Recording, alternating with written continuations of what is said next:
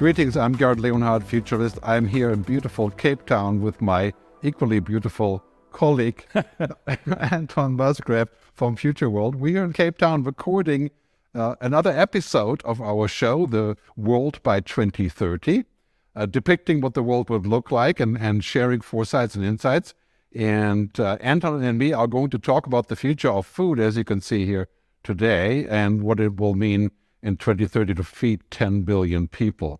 So let's start with a simple question Is the future vegetarian? Are you vegetarian? Good, I'm absolutely not. I used to eat meat almost every night of the week. And today it's turned exactly the opposite. I eat meat once, maybe twice a week uh, at the very, very most. When I look at the children of today, and my own child included in that, it's absolutely once a week, almost maximum. So I think there will be, is being already a fundamental shift in the meat consumed. Having said that, I worked with an agricultural producer client just last week. And when we discussed the future of meat in particular, the, the audience in that area of the country said very much, we eat meat five nights a week.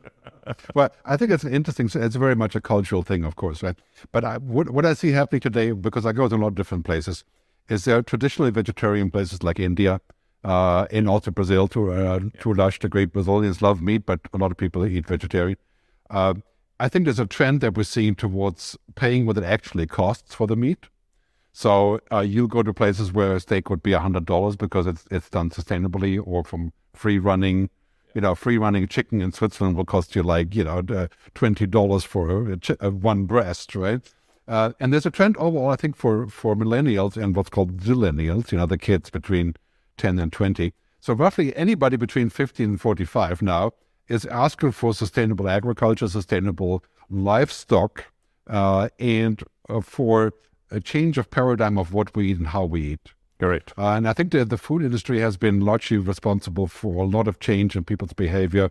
Like Brazilians want to eat like Americans did, you know, lots of meat and lots of burgers and lots of fast food. And that has made them very sick. Yes. And we have this uh, statistic showing that basically obesity, uh, of course, is a, as a major killing factor.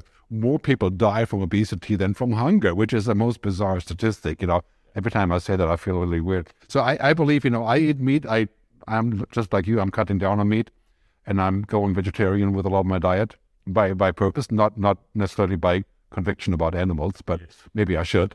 But you know, I, I really believe that the future is vegetarian or sort of, you could say, um, uh, cultured vegetarian, like having uh, protein from animals, but not from dead animals. It's a big topic. It's a huge topic, and I think I talk a lot about unstoppable business tsunamis. And we all know a tsunami wave starts a long way away, very small, and builds as it gets closer to you. And if you're not ready for it, it just smashes into you, right? Right. So, an unstoppable tsunami of change is the shift towards an awareness about what's healthy, and what's sustainable.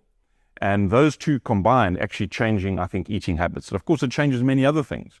Uh, it changes something like packaging. I mean, just have a look at this delicious bit of bread here wrapped in plastic. Now, you know, 2030, I don't think we'll see that at all.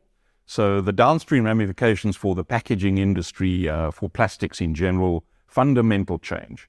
So it's awareness about the content of the food. And again, if you look at what's on that label, you'll see a few things. Some of them may or may not be true in 2030, they will all be true because it'll be criminal for them not to be. Well, I mean, if you look at the major connection, I always say between healthcare and food, that that hasn't been made for a long time. Healthcare has been about taking pills mostly. Correct. So healthcare is not actually healthcare; it's really sick care. You know, propping people with pills and injections to get, to get them to stay alive, right? Yeah. It, but there's a strong connection between food and health.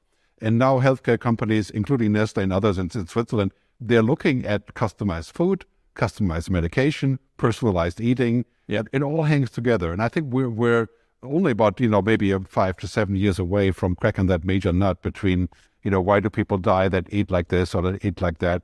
And I think if we look at all of the breakthrough moments in agriculture, you know, it used to be 92% of Europeans were in agriculture, you know, 300 years ago, and now it's 2%, right? And, and now we have robots coming in, automation and and genetic engineering and all of those things. You know, some of them more questionable than others. But basically, what that means, I think we can feed 10 billion people, but we're going to see a radical shift towards different kinds of protein generation, vertical farming, and organic farming on the field, right? and using lots and lots of technology to reduce the CO2 cost. For example, if you have vertical farms, like say in the Middle East or North Africa, you can feed the whole village and surrounding area, no transportation cost. Correct. Not like today, I get the melon from you know South Africa, and you know major change there. I think it's going to be also a question of not either or but and.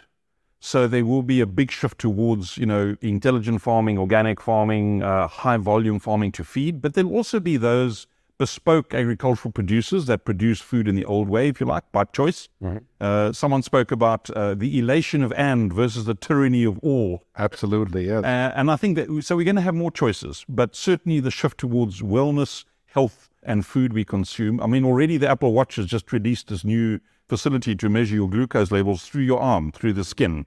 Uh, now, I think three, four, five, six years out from that, your watch will be telling you what your body needs today.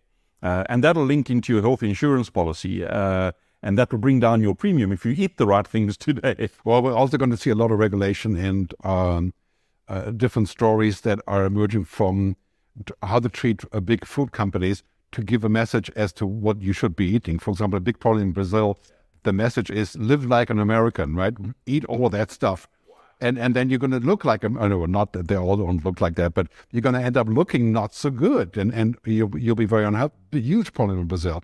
And so we have to also get the uh, food industry to change the way that they're portraying what food looks like and finally actually pay what it actually costs, right? So if you want to eat pork, it will have to will have to change the prices so that will change the behavior of of consumers who are not, who are not so wealthy. So it's a very big topic because uh, today, if you were to change the pricing of meat, for example, it would hit a lot of people in lower income who, who yeah. like to eat, you know, cheap meat. Yeah. Uh, and it wouldn't affect us because we eat better meat anyway. If we eat meat at all. If we eat meat. Uh, but this is a very, very big political topic, too. Sure. Because in my view, I think we need, we need to get a future that is not uh, centered around meat consumption, not centered around uh, products that are completely full of all these uh, flavors and, and things that will make it last four years, you know, uh, before they consume. And this is a major political change that will also see the health of people being moved to the foreground rather than the consumption. It's interesting on that if you think about the impact of the Ukraine war on agricultural production, predominantly wheat. And where is wheat consumed? Indonesia, India, Africa. Uh, where does how much wheat does Europe consume? Very, very little actually, because the food has become much more sophisticated, much more advanced. Uh, and so the geopolitical consequence of food in 2023 is interesting.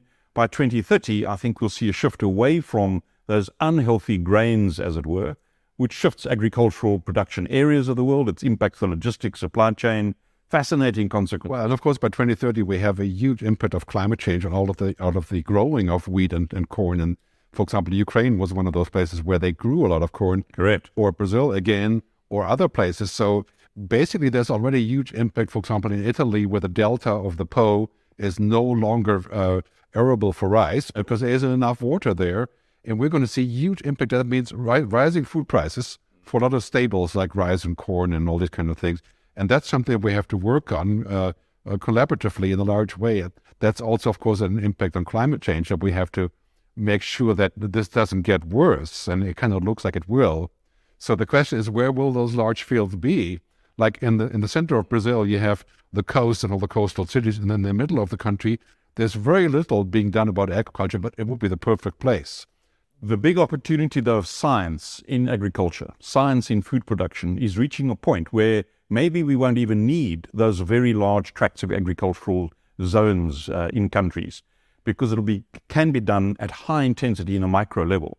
So, a there's automation, but think you think of crop science, the absolute understanding of soil content, chemical content, crop types, uh, weather patterns, hydroponics, and AI. All put it in a pot, give it a good old stir with the old blender over here, uh, and suddenly we're able to produce high yielding crops almost at the point of consumption. Uh, again, changing the game. So it's one of those assumptions I think we make that we need these vast areas of agricultural production to feed the world. I think that's an assumption that's going to be challenged in the next seven years. Yeah, I think it will have to be because you know the shortage of uh, fields that are yielding less and less and less. You know, it's a huge issue for how we're going to feed the world there. And and then the question of protein alternatives is coming up. For example, cultured meat, processed meat, and fermentation.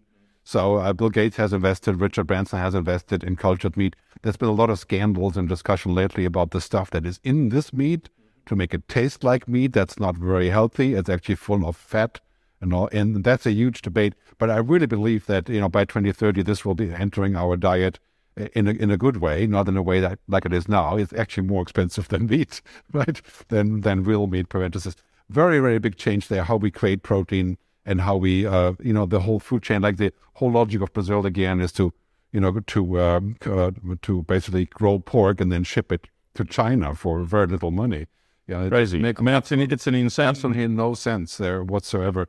And also big change in consumers. I think you know when I look at my kids, you know, that are millennials, you know, I see that they're not so keen on meat as I was when I was their age, and vegetarianism is on the, on the rise whether it's vegetarianism in that sense of not eating meat or eating alternatives to meat. Uh, I, that's going to be a very big trend. So I always say the future is kind of uh, apprentices vegetarian. I think it's a risk also to look at it just through the lens of protein or meat, because I think as things signals combine. So if you look at the younger generation, again, look at India, Africa, uh, and Indonesia, younger people, tomorrow's bulk consumers, if you like, they, they're way more fitness conscious. They're way more outdoors conscious if you look at some of their travel needs, and we'll talk about that later on. But th- look at all of that in context, and you'll see a shift away from old, unhealthy, highly processed foods in general to way more healthy production of foods, but also then the personalization around the wellness angle. Uh, and it's interesting when you look at some of these big shifts. I always say that you the big opportunities come from the intersection of industries. So take wellness as an industry, take agriculture, food production as another industry. The intersection of those is where we see very exciting opportunities. And that is again driven by technology, right? So the healthcare business is a lot about technology now, just like agriculture is about technology, mm. uh, not only, but to a large effect. And then the healthcare industry is becoming technology, mm. Uh, using smart analytics and, and remote devices and all of these, and converging the two. I think many of the companies that are in healthcare today will also be in food and vice versa and there'll be many tech companies who are in the agriculture business. Well, we kind of have that now already, right? Uh, and then in the future, maybe one company that will cover all of those sectors. Yeah. And I think one thing to understand when we think about food and healthcare, I always say that uh, a lot of habits that we have about how we food, how we eat, and and how we live, that's a big factor of as to how healthy we are. And then all we get is basically a treatment of that sickness. You know, we don't get the fix, and that is going to change by 2030. I think it's interesting when you talk about that intersection. Take John Deere as an organization, very high premium in their share price above the inherent value of the business. So they're trading at a premium, if you like. And the premium is because John Deere is not a tractor company. Uh, it doesn't manufacture agricultural implements, right? It's a, it's a yield optimization company at the moment, and it might well become a human wellness company in 10 or 20 years' time. As they then take the science of food production and deliver wellness outcomes for the consumers, if you like, or users. So already John Deere has fundamentally shifted what they are as a business. It's an interesting question in this whole space. What business are you actually in? Producing unhealthy bread uh, or producing healthy, alert, sharp, you know, uh, fit humans? Yeah, let's not forget that, you know, we're in the kitchen now. I think everything around With a very good old blender know, over It's here. very old fashioned. We're going to see a lot of things in the kitchen that will make our lives uh, fundamentally different. I think that a kitchen robot is that is you know has his arms over the plate is kind of unlikely for the near future. But a lot of smart kitchen appliances, like you know ordering stuff, monitoring, uh, also scanning food and seeing what's in it and things like that, that's going to really make a very big difference. You know, I expect fully uh, companies like Amazon, Apple to move in that into that direction. Uh, telling me, you know, well, that's definitely a big opportunity. And again, it will not be the companies who are currently in the food turf you know, who are going to reinvent. It's the outsiders, the tech companies and startups who will have the biggest innovations there. And I think the reason for that is in so many industries, the incumbents view themselves as to what they're doing right now. They've built up a deep expertise. And the issue is, you know, how does that legacy constrain their ability to imagine a brighter, more exciting, different future? Mm-hmm. So the, the legacy of the old business or today's world constrains the ability to embrace whole new cra- crazy ideas, maybe. But you know, they all start somewhere. If you think about what we used to think about the internet in 1990, it was clunky. We had typewriters with three lines of text. And everyone thought some people thought this was great, and others thought this was scary stuff. well, in a way, it's like you know, put it all in the blender, give it a go, uh, give it a go, and see what comes out of it. Add a twist of lemon, make it make a new recipe, put some lemon on. anyway, this this has been fun. Uh, the episode on the future of food, agriculture, and healthcare. We're going to have a lot more on this. This is Anton Musgrave from Future World in, uh, in Cape Town and Gerd Leonhard originally from Zurich and momentarily also in Cape Town. It's been fun having you here. Thanks for watching. Goodbye. Hey, great to be back. Last time we didn't have Anton because he was out there in Kyoto, in not Kyoto, in Quito, in Ecuador, having having fun tasting the food there. So it's great to be back. Hello, Anton, and I, am Thanks. I'm happy Good. you came back in one in one piece. And good so, to see you again. Um, it's um, it was interesting. The food in Quito, good. I ate a lot of uh, wheat uh, or or corn as the as as the and, and that's one of their specialities, right? It seems to be in every dish. The good news is we also ate a lot of quinoa, which is, I guess, the healthier version, perhaps. But all interesting stuff. Oh, that's why you're looking so refreshed and, and renewed, you know, that because you've been eating all the healthy stuff. So um, I'm I'm back in Zurich, where actually Anton and me will be going to France in two weeks to record the next 10 episodes of this show. We do have a few other ones coming up from this edition that we recorded in Cape Town. So uh, probably in the in a week or two it'll be the next one. So just uh, check out our website, theworldby2030.com. You'll be updated on that. So uh, great. We, today we have, uh, for the first time ever, we're bringing in some live video guests. And you can also request to be a guest uh, just by going to the website and sending off a request. And so we have uh, two people here tonight. We have KD Adamson. Uh, KD is a member of the Futures Agency, and she's also a keynote speaker. She works a lot on the you know, future of transportation, energy, but I think in the meantime, pretty much every topic that I've been working on, KD is working on. So, and then we have Jan Biehl. He is a food scientist. Um, so he actually knows a lot more about food than we do. Uh, that's for sure. He used to work at Nestle, and we're going to get some comments from each of them. Let's start, ladies first, right? Uh, KD, your take on what you just heard and some feedback on what we've said. Well, I think first of all, guys, you've probably missed your calling. Um, I, I, think a cookery show is definitely in your future, and I think you missed a little bit of a trick there. But but nice job. I thoroughly enjoyed that. I thought we were going to whip up a lemon meringue pie at some point there, but uh, you know, never mind. Wishful thinking.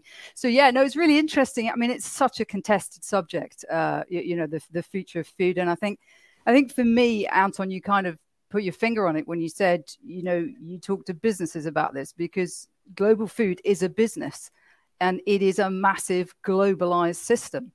And I think, you know, that's where the problems come because we can talk about how businesses see themselves you know, in different areas of, of food production or, or what they see themselves doing. But ultimately, probably the biggest threat that, that, that we face as a world is people going hungry.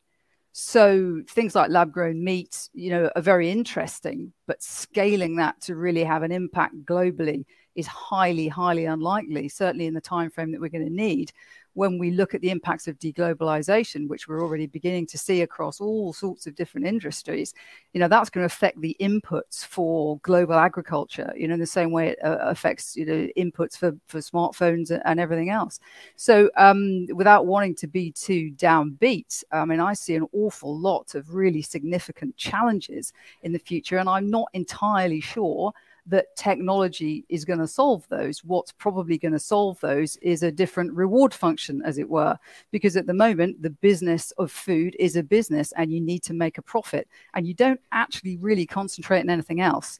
And I think the new ESG agenda is terribly important here because once you start pricing in the externalities for these uh, huge food conglomerates, then what's profitable begins to look very, very different. And important, you said there, you know, Gerd, about the connection between health and food, because what you've got on the one hand is a global food industry that pushes people to eat too much of the wrong things. And on the other end, you've got a global healthcare industry that makes a lot of money fixing people. And in the middle, it's governments and societies that pay the price. So there does need to be a holistic reevaluation of how these things actually work. And I think when you force companies to price in the externalities of what they're doing, you will actually see quite a significant readjustment. I think the deglobalization thing is really important because as a globalized food system, we've ended up with monocultures everywhere when what we probably need in a more fragmented and more contested world in the future you know is more sort of polycultures different things being grown rather than just stuff you can sell and then using the money to buy your staples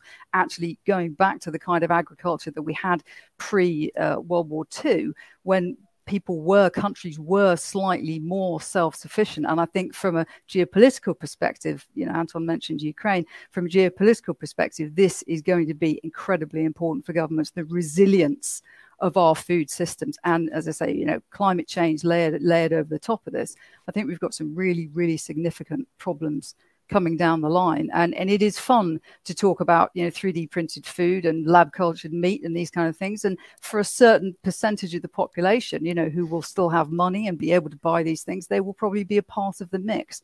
But I think generally speaking, it's a far darker future uh, as far as food is concerned. And I'm not seeing any great magic bullets anywhere. So sorry to be a, you know, a little bit down on that, but I, I think I think globally for for different populations around the world, we could be heading into a very very difficult food situation in the next 10 or 20 years. Yeah, great comments, KD. Thanks. Uh, I'm going to say one thing about this. I think really, if we see the context of um, solving the energy problem with solar and next generation nuclear and maybe nuclear fusion eventually, then we can solve the water problem by desalination. And then we can also solve more of the food problem, right? So it's kind of a chain reaction there. I agree with you that uh, cultured meat uh, lately has gotten a lot of really uh, important uh, uh, kick uh, feedback, and and actually a lot of people have started to oppose to it more, and the vertical farming idea as well. I'd be interested in, the take of the other guys, but before we do that, let's bring in Jan. Jan, I think you have to unmute yourself because we're not, we can't unmute you. And so, Jan, what's your take, and give us some feedback about all of that. Well, my feedback is um, that it was super interesting already to listen to the to the first to the video and then also to the first opinion, which um, which is a very um, a very challenging thought for the future of the food system and a very relevant one. So myself, I'm Jan. I'm calling in from Bern in Switzerland, and I am a food scientist by formation. I spent the last 20 years um, in the in the global food um, environment, first in the in the corporate world, but also in the startup world, being responsible for uh, various functions across the value chain, always linked to R&D and innovation. And um, yes, indeed, there is no silver bullet to solve everything for the future. But I do believe um, if there is kind of a silver bullet, it is innovation. And it is innovation that will be happening by sharing, collaboration, and co creation. So there is one part for the video where I agree for 99% of what has been said. One part I disagree slightly with Gerd. Um, and that is the part on that it will not be the corporates that will bring the change in technology, it will be the startups. I only agree to a certain extent. I believe it will be both. If all work together, the ones that have the power on the market and the ones that have the breakthrough or disruptive innovation ideas, if they come together and build together a future of a today broken food system, that is where you will get your, your impact and that is where you will reach the consumers. Um, and another one that is more on a, on a smiling uh, comment that uh, where I also disagree is that I know more than you about the food system. I'm not so sure because in the end, the consumer is the one who's deciding what the food system looks like for the future. And that is also what is happening now because the consumer is pulling more. It has been said the future might be a vegetarian um, consumption pattern. Also, that we will see because we also have means of making the traditional agriculture more sustainable. And I believe there will be a transition from what you see today to a futuristic 3D printing, cultured meat, you name it. Precision fermentation has a big future. All this will come, but it will be a, a transition and not a replacement um, overnight. So I, I personally do not like so much talking about a food revolution here. It's more an evolution. A revolution is always something uh, very sudden, very violent. We will be in a, in a kind of evolutionary state, which needs a sense of urgency on the consumer side. Um, and from the consumer, I believe also that um, we will have to make the right choices. It doesn't mean that you stop tomorrow to eat your burger, to eat your steak. I, I do eat meat. Do I eat the same amount of meat that I ate five years ago? For sure not. I'm also transitioning. I'm, I'm replacing with other alternatives. They're getting better and better nutritionally and also taste wise. So that is also an evolution that is happening. Mm. And the technologies that come with it, now that is what is close to my heart, they are very exciting too. We will also have a completely new generation of food scientists because you will go into different technologies than you than you did 10 years ago. Yeah. I think it's interesting, uh, Jan and, and KD, thank you very much for your, for your comments. Uh, very powerful thoughts. I think the one thing we should not forget, though, we seem to be focusing around the quantum of production versus quantum of demand, and how do we balance those two together? Uh, but we're looking at it from the, from the production side of the industry. I think one of the big problems that we haven't mentioned at all uh, at, in this entire debate is the politics of food, the politics of food distribution, the politics of food regulation, the trade policies. You know, it, it's it's kind of crazy when uh, regulatory bodies define the shape of a banana, and if it doesn't meet the parameters that have been prescribed, you may not sell the banana for human consumption. It's an insanity. And so we need to relook at how we think about the volume of food that's actually produced in the world today. Where's it going? Where's it being wasted? How do we transport it? What do the logistics supply chains look like? And are we really being sensible about feeding all the people that will be living on the planet by 2030 and beyond? I think just a, a last warning, perhaps, before we, we take some more opinion, is around the concept of ESG. I mean, I love the challenge that if we really price in the externalities, we'll see a complete shift in who controls what part of the food chain. However, let's not think that this ESG conversation is itself a silver bullet to all of the woes that we're experiencing today, um, mispricing, miscalculations, etc. To me, and I'm going to be quite cynical here and maybe a bit provocative, ESG is nothing more than a bunch of consultant buzzwords uh, that describes something that we've been talking about in other shapes and forms with other words for decades already. Balance scorecard, triple bottom line, etc., etc. We're trying to reinvent new words, but are we really dealing with the fundamentals of goodness and good business practices and principles? And how do we then apply those good principles to this huge demand by humanity to be reasonably and healthily fed into the future? So a couple of interesting challenges, and of course the one comment by by Chris Perry um, is is is around you know the role of the web in all of this debate. Well, what it's done, Chris, is suddenly make all the information freely available.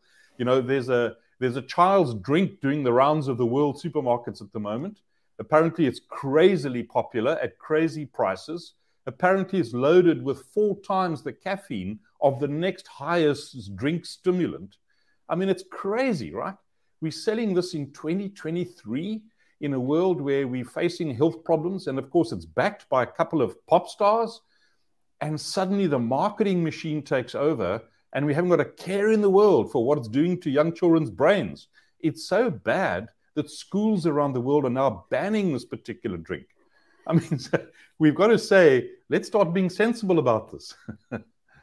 Well, I think the important question is whether ChatGPT and other AI are vegetarians or not. um, they're, no, no, they're, they're, they're, they are digitarians, right? Um, you know, it's funny, you know, as, as, I've been looking at climate change and, and the energy industry for quite some time now, I kind of feel like the food industry is in a very similar place where the dysfunctional system of the past is now up for discussion and it's interconnected with everything else. Like the, the whole ESG debate for me, it's exactly the same thing. Because so far we've done only sort of a, a half-assed fig leaf approach, you know, to the issue. But what we really not, must be doing is to invest directly in really powerful solutions, uh, yeah. pretty much across the spectrum. And this is what's happening right now. I think this is a huge opportunity. I think uh, what's his name, uh, the guy from BlackRock, the guy who owns BlackRock. Larry, Larry Fink. Yeah.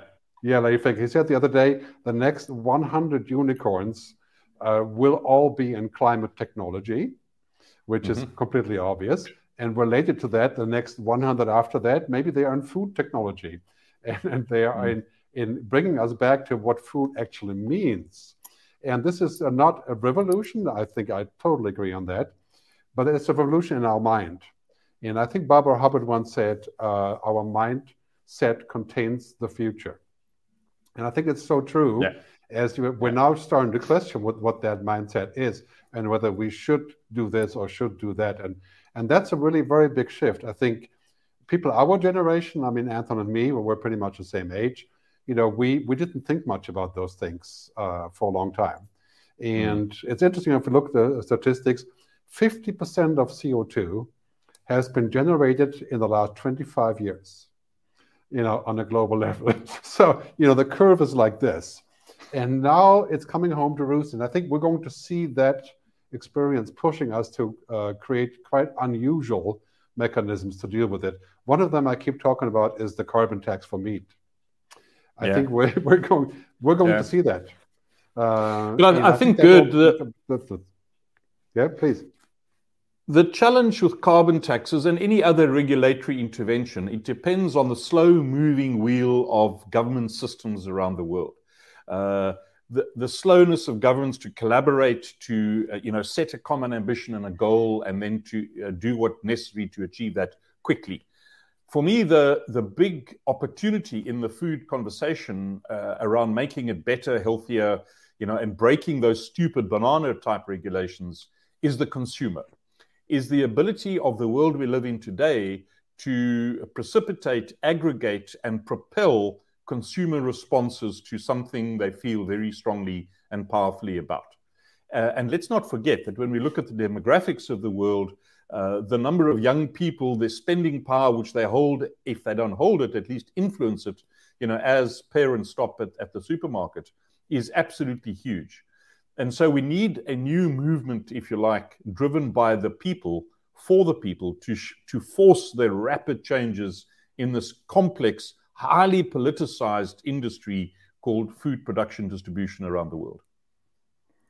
Let's go back to KD for a second until we take the next question. Uh, you mentioned you're, you're uh, more of a pessimist as to how this will be resolved. And does that also apply to climate change, or are you is that in a different corner, or What's your take if you take the two together?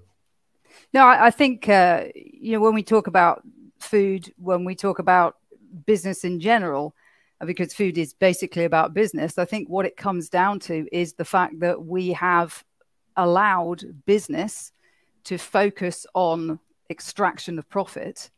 And when you change that dynamic, that affects pretty much every industry on earth, you know, whether it's food, whether it's healthcare, whether it's energy, whether it's anything else. So uh, I appreciate the uh, the cynicism around ESG, but what's interesting is when you look at the you mentioned Larry Fink.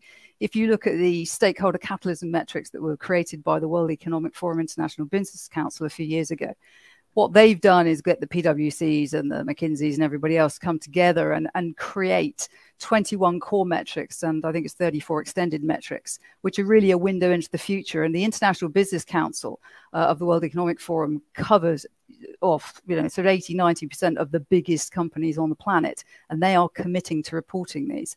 Once you have something like that happening, then to pound to a penny, you are going to end up in one of their supply or value chains. And once they commit to reporting those kind of metrics, and we're not just talking about environment, we're talking about societal and social impacts, we're talking about governance impacts here.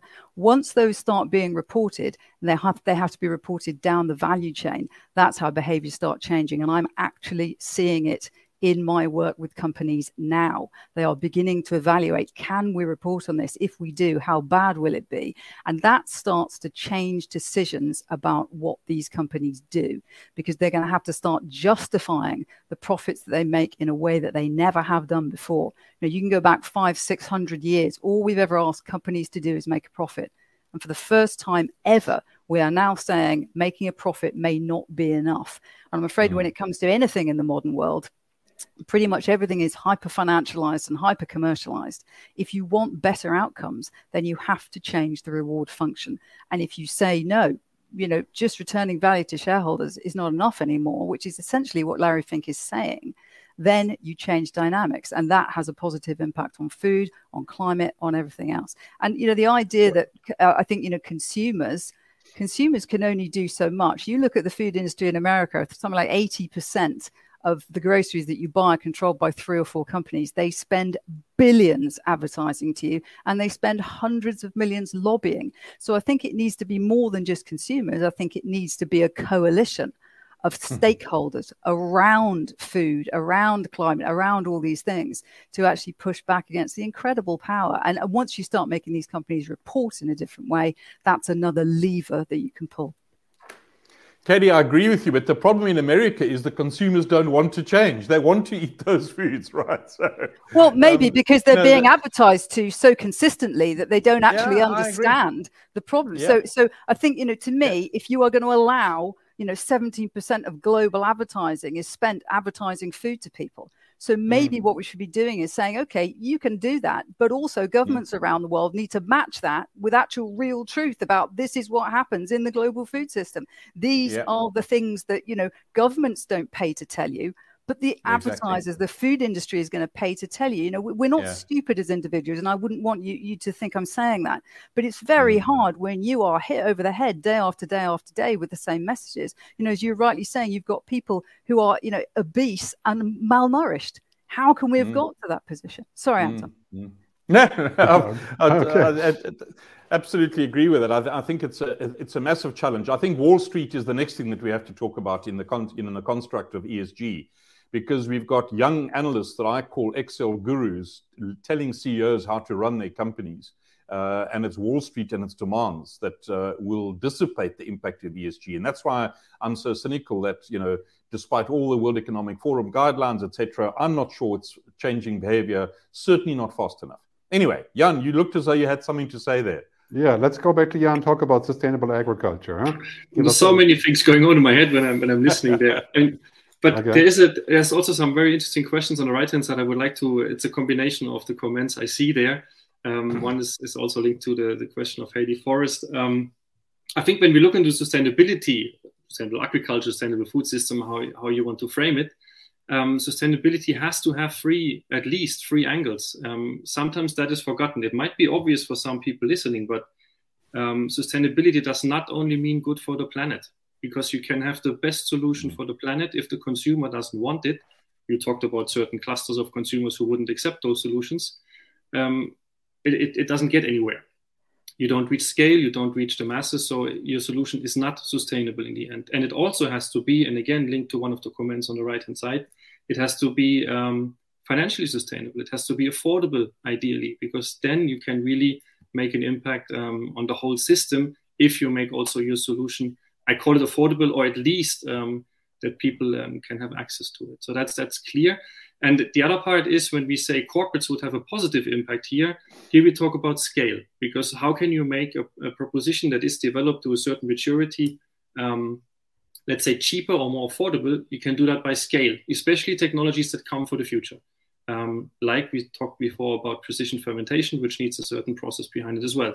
Um, once you reach scale, you can dramatically reduce the, the costs and dramatically reduce also um, the, the percentage of energy that you need to produce a certain um, amount of foodstuff. So this is this is a crucial part of it, I believe. And uh, again, this is evolution that we are undergoing, and the consumer is somehow in the driver's seat, somehow telling us what to do. Yeah. Tatiana raises a fascinating point there, Gerd, around uh, food as a medicine. Um, and I think that's really, really fascinating. Uh, you know, again, the intersection of industries and what does that look like? And what I really like about the initiative she shared is the bringing together of, again, you know, a diverse group of thinkers, uh, artists, etc., etc., to uh, designers to think about this concept. Um, fascinating, and I'm thanks for that link. I'm definitely going to have a look at that, Tatiana. It's uh, it's it's it's really exciting when we bring these different ways of thinking unconstrained by industry norms, if you like, to, to come up with, with some interesting ideas.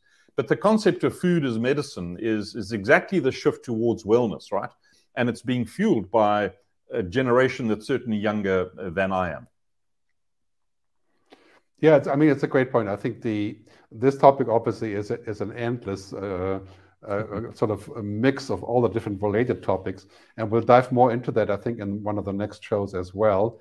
And it's interesting, you know, the um, years ago, I, I, think it was maybe six, seven years ago, I went to a, a uh, an event run by the CIA, not not that CIA, but the California Institute of Culinary Arts, not not the other CIA, and that's where I tasted the first time meat from the lab, cultured meat, uh, and meat substitutes and everything. It was a great, a great moment in this farm out in Napa Valley, uh, to where uh, I got for the first time the, feeling that I can actually eat different things, and they're also very tasty and fulfilling and stuff. But lately, I've been uh, trying the cultured meat products that are available here in Switzerland, and it's been mostly quite disappointing, including, of course, the uh, the uh, the big one that we have here in in in Zurich, Hiltl.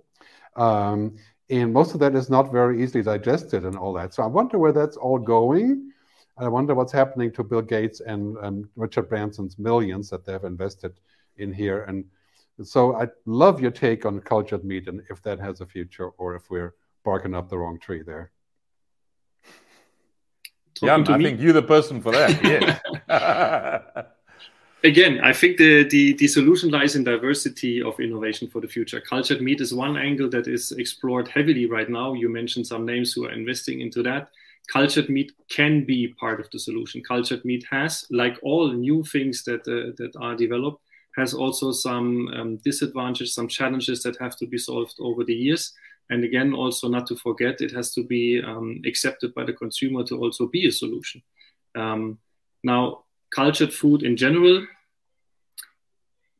is a very hot topic. I'm also talking here about dairy alternatives based on cultured food. So this is a very hot topic because it can be, again, at scale, extremely sustainable. But I agree with you. It comes with the, the challenges that are currently discussed in the in the media.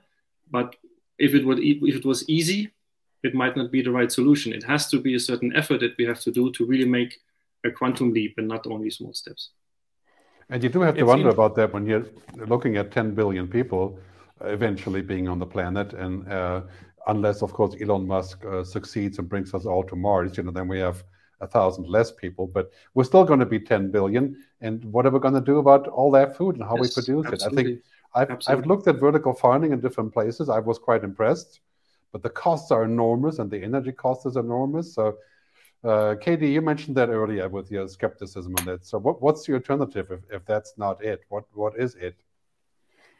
Well, I, I, I think what we probably will end up moving away from is this globalized food system because what we're trying to do at the moment is to create globalized solutions in a deglobalizing world.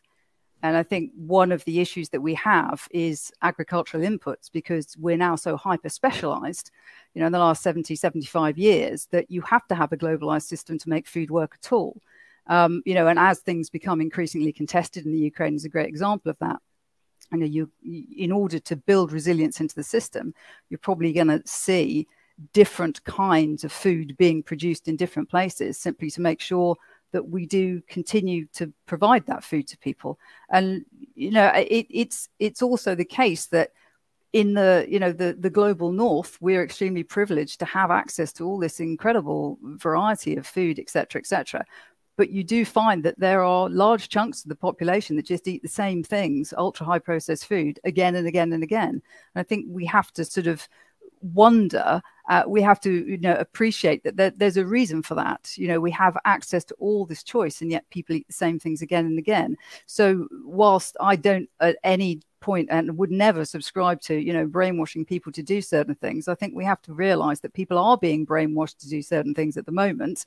And if we want to change the global food system, we want to change the way that people consume, then we probably do need to pull the same levers that the big global food companies use to actually persuade us that there is an alternative. You know, I think that uh, this comes down an awful lot to the idea that there is no alternative.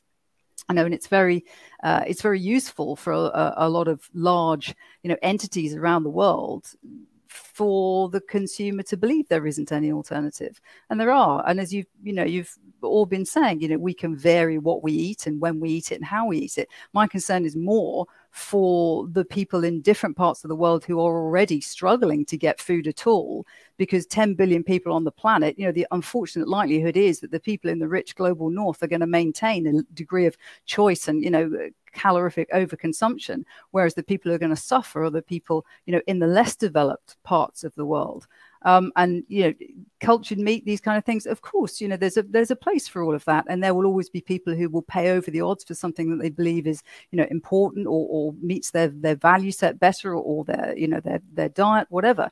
But it's not really going to be you know a, a, global solution. But as i say maybe we should stop talking about global solutions and we need to start looking at food security you know in a much more deglobalized sense. But of course the people who make a lot of money from the food industry you know not particularly keen on that at the moment. So that's going to be a challenge in itself. Just finally i just pick up on this food as health thing.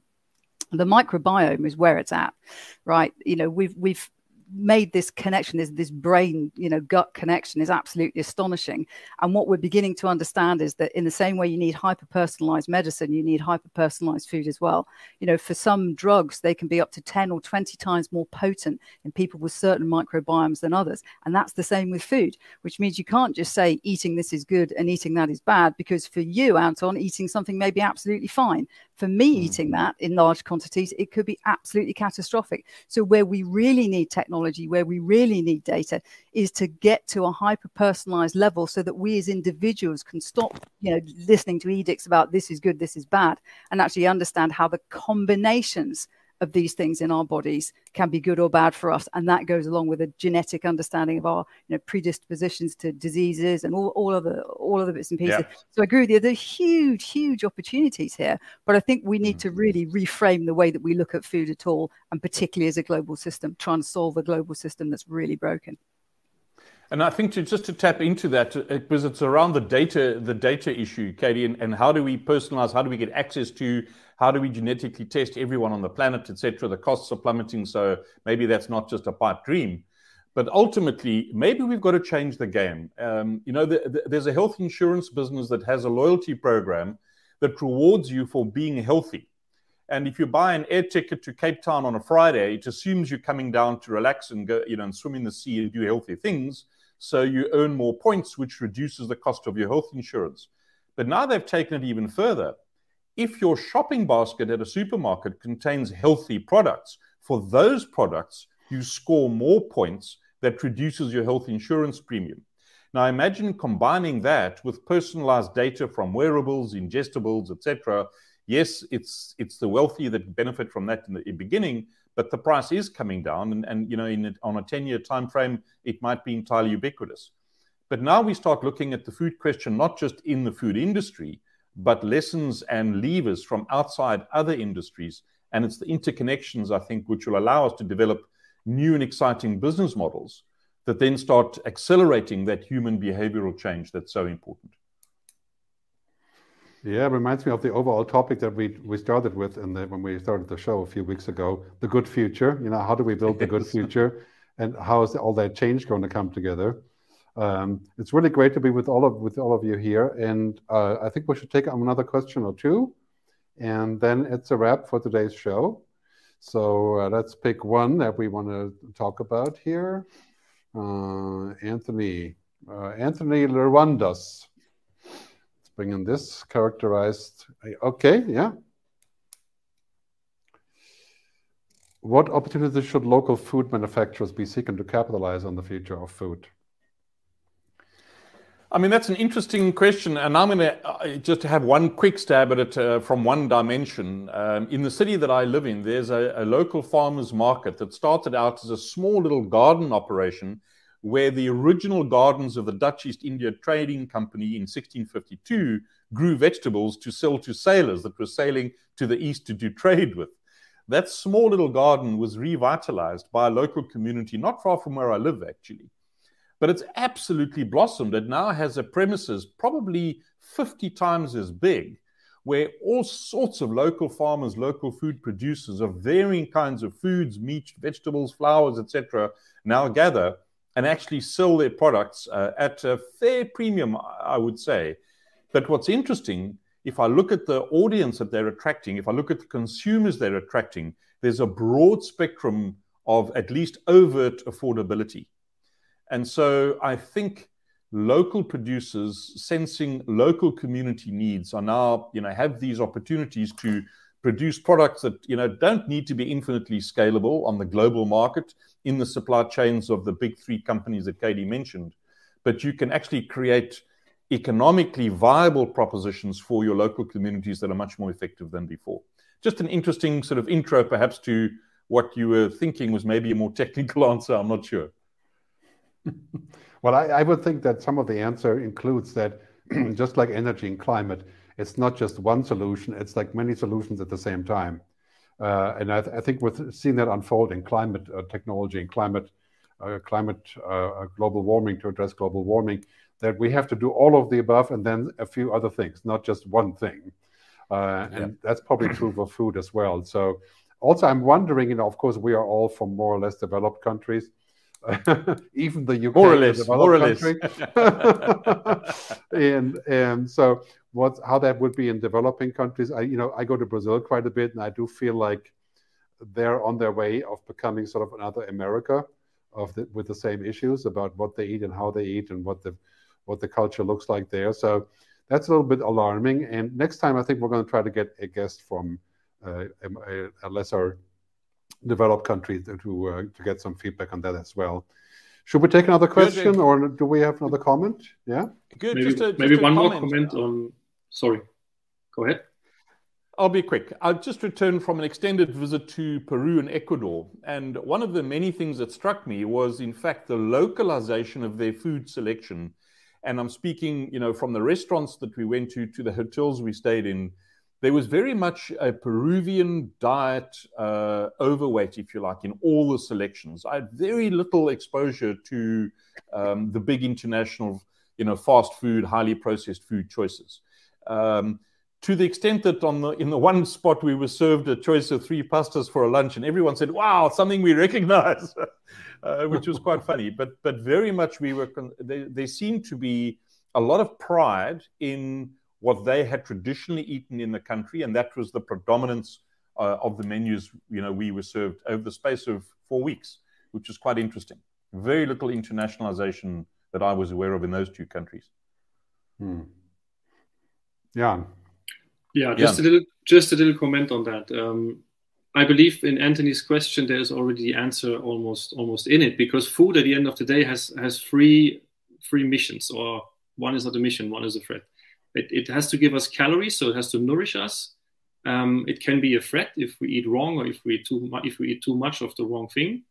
But it also has to be pleasure. Food is there for pleasure. That was also one reason why I started my studies in the first place because I like food and I, I like enjoying food. So if you are a local manufacturer of um, fine food, um, I can only advise you're already in a very good track because uh, regionality is a trend that is out there and people want to enjoy their food. So that's already a very good start.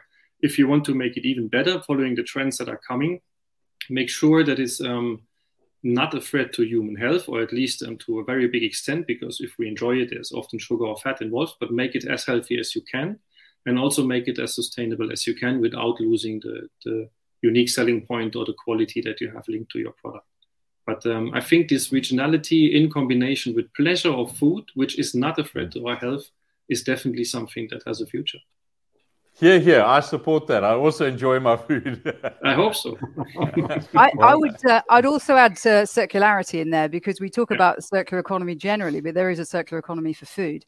Uh, you know, yeah. and that's extremely important. And that brings together local food ecosystems. You know, you as a local, regional, or you know, a local food producer can be hooking up with larger ecosystems to actually make a, uh, you know, a significant difference there. And and I was just interesting listening to you, Anton, talking about you know the the cultural nature of the of the food. You know, in in certain you know areas in, in South America. And I think I think that you know that there's a really important nugget there, which is that when you look at the global north and you look at the kind of stuff that gets put on the tables you know at 5 6 o'clock in the evening you know around about the time it is now there are women coming home from work who have worked all day who then mm. need to reach for something quick and easy to feed their families. Whereas what you're still seeing in some of those less developed countries is families where women still have the bandwidth to actually find source, cook, prepare nutritious, culturally relevant meals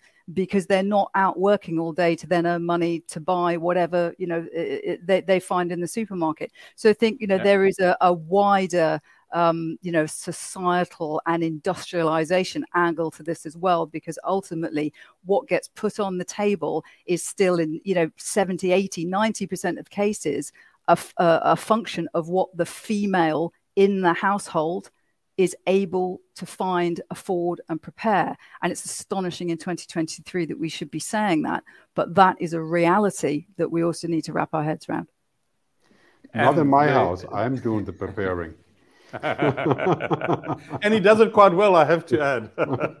yes. Well, yeah. one of these days, you guys can all be part of that. So let, let's wrap up and just quickly where you can find out more stuff about uh, each of you and maybe the, maybe the topic. So on my end, of course, there's my YouTube channel, which is gerdtube.com. And if you go to my YouTube channel, just uh, put in the search box food or future of food, and you'll find all the videos on that. And my website is futurewithgerd.com. KD, how about your resources? Yeah, I mean, the best thing to do is probably hit my website, uh, www.kdadamson.com, and you can find all my social links and everything else on there too. Great. Anton? Yeah, I'm at futureworld.org. The www goes without saying nowadays. I'm surprised we still mention it, but it's uh, futureworld.org. Look forward to meeting you. and Jan? You can find me pretty old school on LinkedIn under Jan Biehl. Really good. okay. or, or in Great. the kitchen. So, so we have a couple links that we want we want to share a couple links. Uh, so the world by 2030.com that is uh, the overall website. We're going to have lots of reasons. It's just a microsite, but it's a good way of keeping up to date. We have the film, of course, I made two years ago called The Good Future, thegoodfuturefilm.com. It's quite popular. Also talking about food and education and filmed in beautiful Lanzarote in the midst of COVID. Uh, and my latest film called Twice Upon a Time, which deals with a, uh, a really horrid and bad scenario 2030 and a really great one 2030. That's why it's called Twice Upon a Time. So have a look at that. So we'll be back. I'll be back in a week or two. And uh, stay tuned. Thanks very much for coming in. And to all the panelists and speakers, thanks very much for being part of this. Uh, do stay on for a minute when we hit the end broadcast button to upload the rest of the tracks that are here on StreamYard. Thanks very much, everybody, and see you in the future. Live long and prosper. Thanks, everyone. Keep smiling.